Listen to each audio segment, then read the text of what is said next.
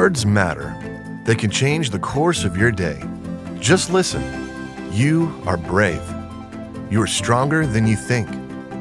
You have value, worth, and dignity. Don't you feel better already? Welcome to Speak Healing Words, the podcast. Join author and board-certified life coach Janelle Rardon as she opens a very important conversation about the power of our words. Hello and welcome to Speak Healing Words, the podcast. I am Janelle, your host for this conversation about marriage and emotional connection. We have navigated our way through three of the four very critical, important, vital concepts that I believe help us to have our healthiest, most meaningful, most remarkable, intimate relationships. Chose to hone in on marriage because my husband and I just celebrated our thirty-fifth wedding anniversary. It was quite a milestone. And I'm just thought, man, I wish I had known these things back in the day. I just wish I had known before I said I do, we do. Oh, that I'd had this knowledge. And so I want to share it with you. I want to call back. That's what I do. That's what I, my, all of my work is to call back to you and help you so that you can uh, save a lot of time and energy and not make the same mistakes that perhaps I have. And just so that you can truly experience that abundant life that Jesus talks about in the book of John, in John ten ten. So our journey began in our in season two, episode nineteen, with a brief, only scratching the surface, conversation about attachment and attachment theory. So go back and listen to episode nineteen because, boy, it'd be a lot to recap it. But in a nutshell, attachment is how we bind ourselves or how we connect to other people. In order to connect to another person in the deepest and most fulfilling way, we need to use our emotions. So I've shared from two extremely helpful tools. One is Attachment by Doctor Christina Reese. It's brilliant. And the Attachment Theory Workbook by licensed marriage and family therapist Annie Chen. Those links are on the website and on our private Facebook page, Speak Healing Words, the community. So please make sure you connect. If you're not connected, go to my website, www dot janelle, J A N E L L, Rardon, R A R D O N dot com, and put your email in there so you can receive updates to our e-newsletter, which is weekly, our blog, and our podcast episodes, and a whole bunch of fabulous, remarkable resources that will help you live life better. So our emotions are what connect us to the emotions of other people. We relate to and understand each other emotionally. However, here's the caveat. We can only understand another person's emotions when we understand our own emotions. When we learn about our own emotions, how they feel and how we experience them, we have developed insight. So somewhere in In life, emotion, which is just energy in motion. That's all emotions are. They're just energy, positive or negative. We somehow have tagged onto emotions as something you just don't talk about. And specifically, I'm speaking to the Judeo-Christian faith, you know, in churches and in our teachings. It's definitely definitely a more prevalent subject than it was back in my day, early days, but it's still not talked about enough, and it and we are not educating ourselves on how to deal, there's no other way to say it, how to deal with our emotions, how to regulate them, and how to mature in them, and how to know them inside. You know, some experts say there's over thirty-four thousand emotions. You know, there's eight basic, but then it's like the color wheel. They combine and they have hues and values and this and that. there's just a whole lot of stuff that goes on inside of our soul and inside of our mind and inside of our hearts. And so the more comfortable we get in our own skin, which is embodiment, coming home, I talk a lot about that. That's our essence. The more we come into that deep sense of I have value, worth, and dignity, the better we are at managing our emotional state. They do not manage us. We practice self-control. We move in that beautiful fruit of the Spirit, and we can manage our emotional being. Some of us, though, as we shared in episode nineteen in attachment, didn't have a real good start in the world of our emotions. And I was sharing with a client today who experienced quite a bit of childhood trauma that she actually, from probably in the womb, it's hard to say, but because her mother was so unhealthy emotionally and had some severe emotional dysregulation, this poor little girl was born to a mother that she just initially caught the negative sphere of emotions and the atmosphere of toxicity that was around her mom. And, you know, some of us don't have that fortunate blessing uh, to have a secure mother or father. Um, I, you know my story. So I had an alcoholic father, so I had secure attachment issues placed there, and then have later in life found some things with my own mother. And we're all going to have things, right? We're all going to have obstacles and things we have to overcome. Some more than others, though. And so a big part of my work in my private practice, in my writing, and in my blog, and all my work here is to help you, help myself, help everyone on this planet have secure attachment. Because when you do, you develop an ease within yourself. You you know that you have value, worth, and dignity. You know you are seen. You know you are heard. Your needs have been met attentively and efficiently. And so that gives you a footing, a solid, solid emotional core with which to go out into the world and be healthy. Not perfect, but healthy. But then there are some who have to work really hard at uh, removing anxious, ambivalent, insecure attachments in order to gain secure attachment. And I believe, you know I believe, that until you have that, it's very difficult in the faith world to be able to attach to a Heavenly Father and understand what it means to be accepted as a child of God when you yourself have never been allowed to be a child. So today, well, I'm sorry, I'm moving ahead of myself, getting excited. We then moved from attachment to attunement. And attunement is just being aware. It's being very aware of your own emotions, your own being, being comfortable in your skin, being a safe person. And when you have secure attachment and you are attuned, aware of how you're moving through life, you tend to choose people to surround yourself with that are healthier and have healthier emotions and healthier relationships. So one builds upon the other. Then we moved into acceptance. Whew. And acceptance was such an eye-opener to me because it really means to value or esteem someone, right? To grant someone access to your heart.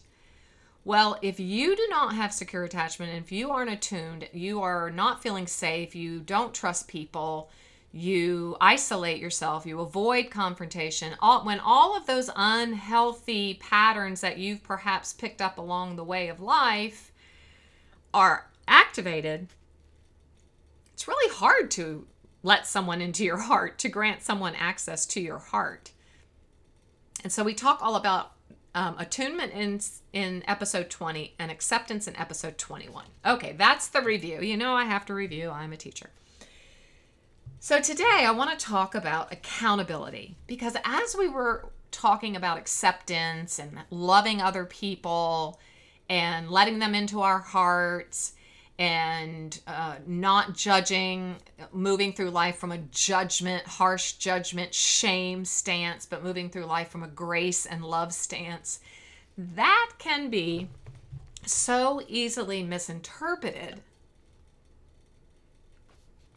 Excuse me, I'm getting so excited. As misinterpreted as you can, you have to love everybody. You have to turn the other cheek. You have to love all of your enemies. You have to um, just give, give, give, give, give. Well, I, I don't seem to think that way. From my studies, my research, my time in the Word of God, you know, I see the world through a Judeo-Christian worldview. I look at the teachings of Jesus. In episode twenty-one, Acceptance, we talked all about one of Jesus's followers, Peter, and how Jesus and Peter related to one another, and how Jesus let Peter be Peter, and he let him be fully human. But he also knew Peter was fully capable of receiving God's love and transforming power in his life. So we have to hold this tension in our relationships. And I write about it in Overcoming Hurtful Words, you know that, that tension between tough love and tender love. And I have talked so much about this, so I'm probably a broken record to you if you listen regularly, but it is a message I have to hear over and over again because I just don't seem to get it on a daily basis. But Jesus, the man that I follow, the teachings that I follow, uh, sh- Jesus showed us on so many levels how to love well. And part of that loving well was holding people accountable. But he didn't do it in a harsh, judgmental, shame stance way. That's what I want you to get today.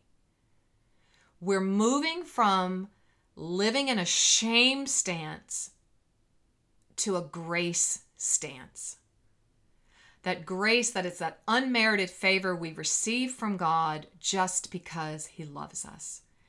God loved us. He loves us. He will always love us. He lets us be us.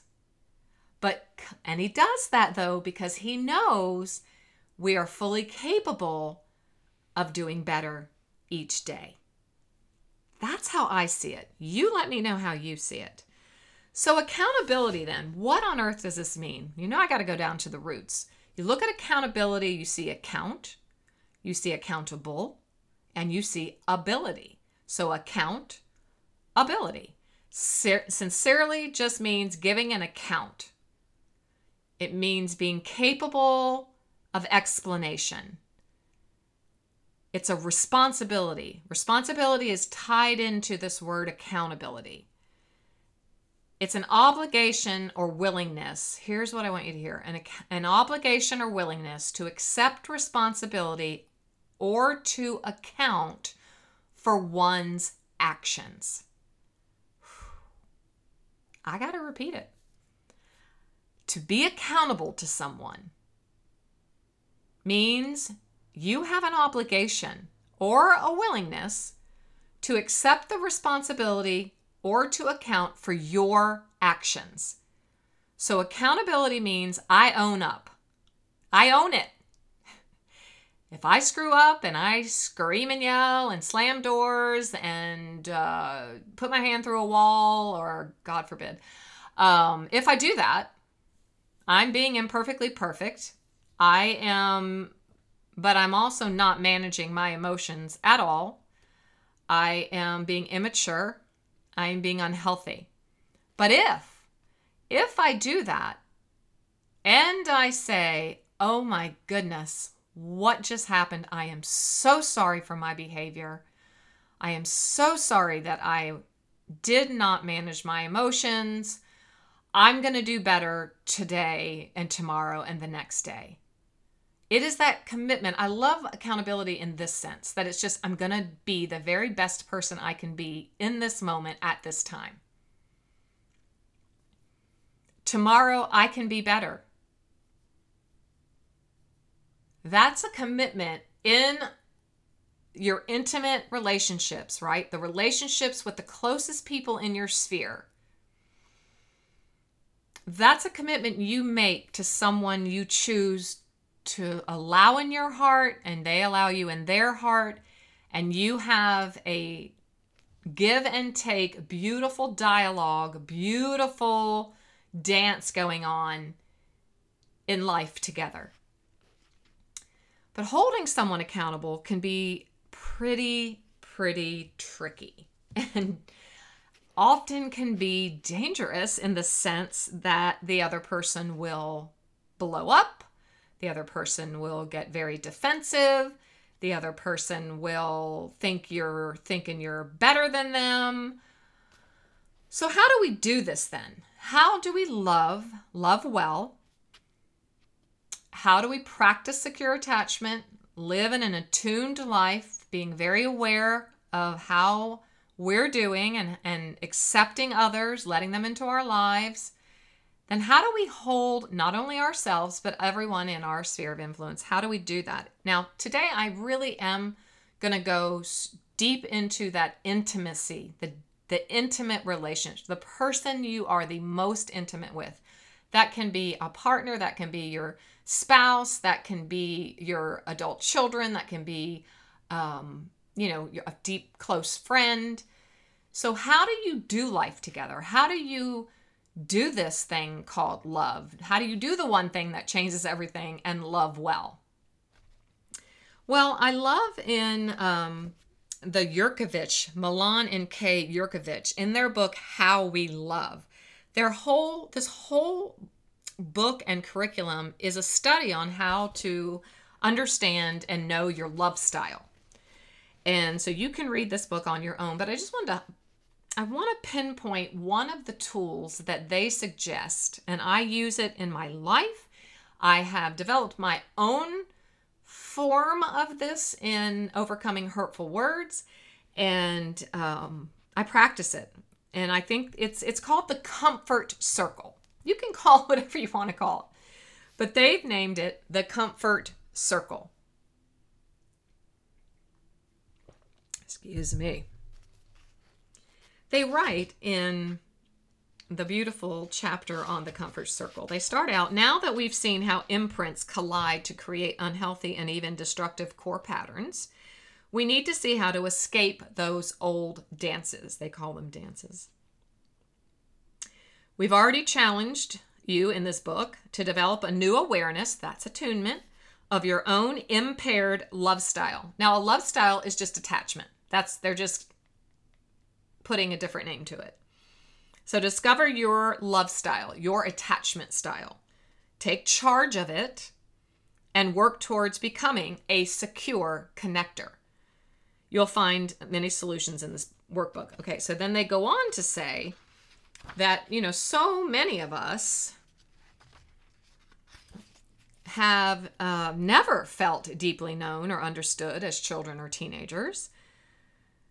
But this is the power of God's love, the power of the human spirit, the power of sticking to it and practicing healthy practices will bring us to a place where we can explore the deep recesses of our hearts, and we can tenderly hold our own pain and the pain of our intimates. And out of that, our love can grow deeper and deeper. And what if our mates could see our shameful secrets and our inadequacies and still love us, they write. We would cherish that gift of grace. Our marriages would be different. I add everything. Everything would be different. If we move through this world from the practice of a healthy sense of self, healthy behavior patterns, and healthy communication skills, I'm, I'm challenging you. I know it to be absolute truth. Everything in life is better. If you follow, they give this a beautiful comfort circle as a practice point.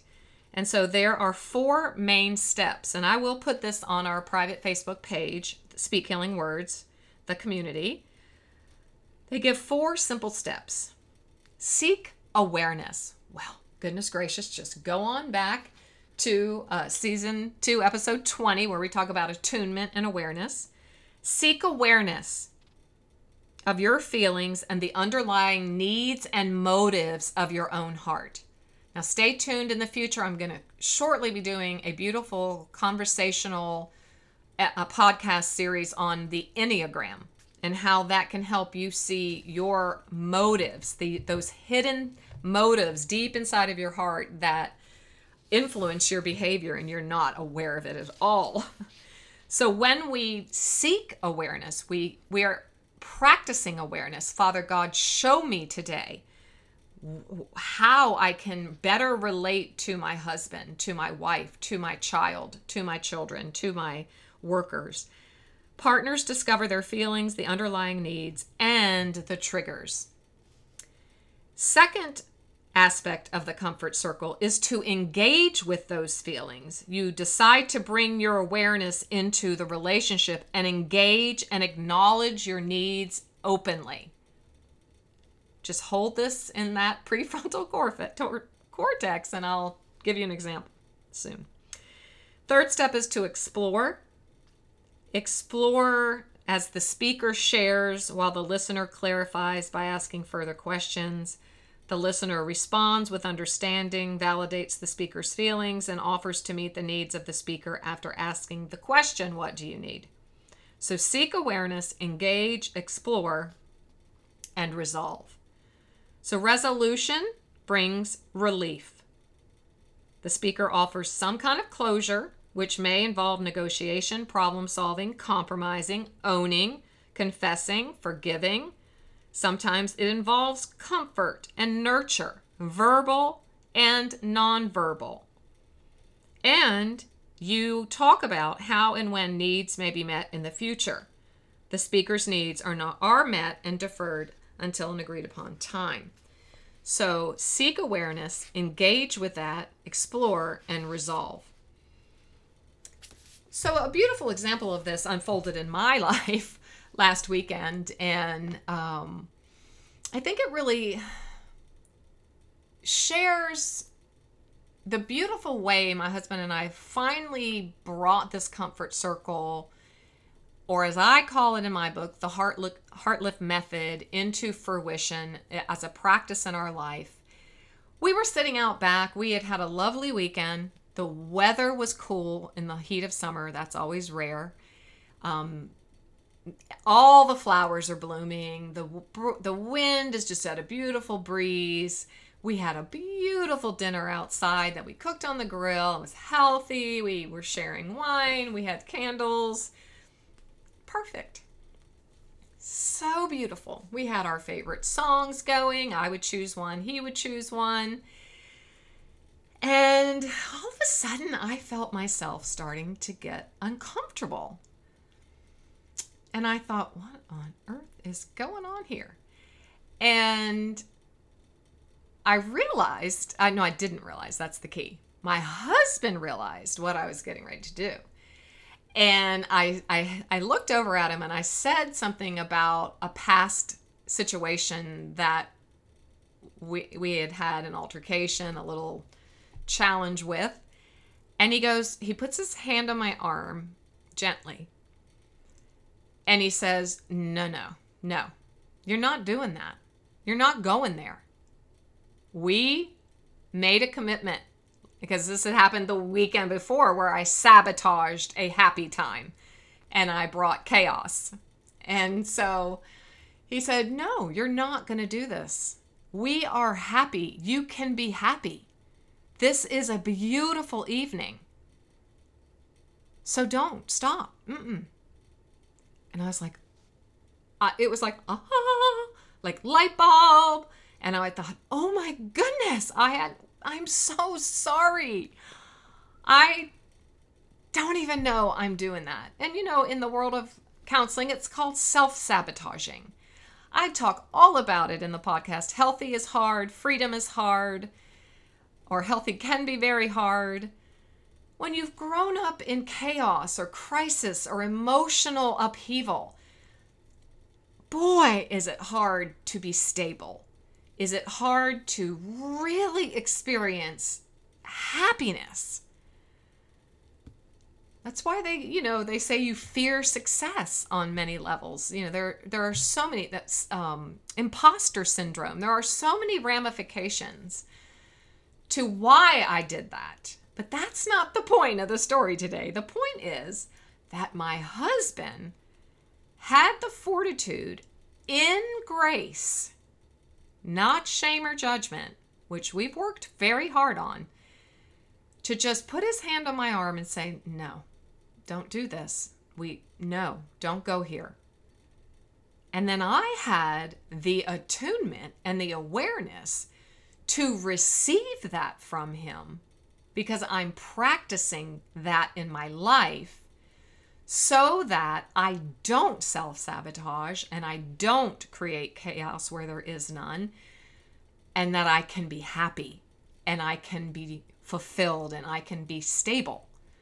So I don't know if that makes sense to you, but we made a commitment as man and wife just the weekend before, on our thirty-fifth anniversary, by the way, to really, really try to operate and move through our relationship in a very healthy way, healthier than ever.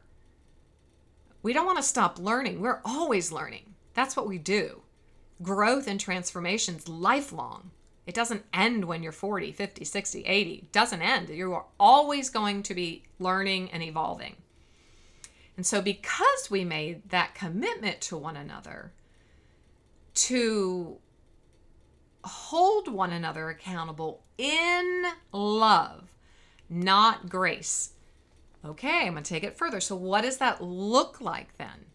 If if he was if he was boy, if he was operating out of shame stance, he would have rolled his eyes. He would go, "Stop it. That's stupid. Why are you doing that again? You always do that."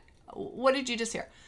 The prosody, the tone of voice would have been harsh and critical. And I am very accustomed to that voice from my childhood. And so we've talked about how he needs to speak to me, how he needs to hold me accountable. You sit down together with that intimate partner, with that other intimate, whether it, it can be an adult child. I, I have three. We've made commitments to hold one another accountable in grace, and we have made a commitment to be healthy, to be heart lifters, not heart rifters. We've made that commitment as a team, as a whole. Remember, me plus you equals we. We have to individually practice these four powerful concepts: attachment, attunement, acceptance, and accountability on a self level in order to practice them on a relational level. Hope this is clear, and not just clear as mud. So the takeaway from this is, first and foremost, and I I outline this for you in Overcoming Hurtful Words. So if you do not have it, if you have not read it, you just get the best of me inside of that, and the best of so many wise teachers in Overcoming Hurtful Words on how to have a healthy sense of self, how to begin having healthy communication and behaviors, how to begin the processes in that book. And I want you to get it and listen to every one of these podcasts and start at the very beginning, which is defining in your life, this is healthy, this is unhealthy. My husband and I have done that. He knows using a critical tone of voice with me is unhealthy for me, that it sends me to a very bad place. It actually sends me to a really bad place if you speak to me in a harsh tone, in a critical tone. I won't hear you. I will retreat. I will be a turtle and go in my shell. and I will just fall apart. Now I'm much better. I'm getting better on that as well.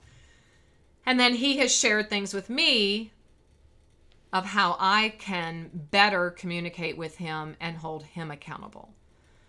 So hopefully this has informed your story and gives you a, a place to begin the journey of learning to love well, not like to love yourself well so that you can love others well, to love God well, love yourself, love others, how to be aware of your own emotional being, be very in touch with your emotional self because it's there.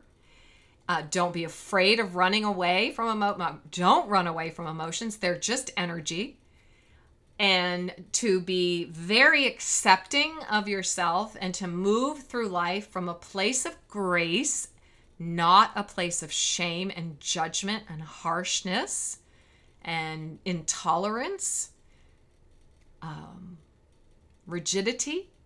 Move through life like Jesus images for us in the Gospels, in his ministry, in his work on this planet, to be a conduit, to be a, a lover of people, letting people be people, letting, like he let Peter be Peter, recognizing people are fully human, but also then holding them accountable to be fully capable of receiving God's love and instruction to do better. Bottom line is we just want to be better, don't we? We want to be better. We want to be a better version of ourselves tomorrow than we are today. I hope this has been helpful. It's so helpful for me. It's so good to sit in this and to really fine-tune my awareness and my ability to be my best God-breathed self. That's all I have for you today. I can't wait to talk to you next week when we start our new series. Share your thoughts, and please, if you would be so kind, leave a review of this podcast on iTunes, SoundCloud. Shout it out to your friends. Please shout it out and share. We want the world to be healthy and to really be the best version of themselves. So share. Till next time, you have the best day.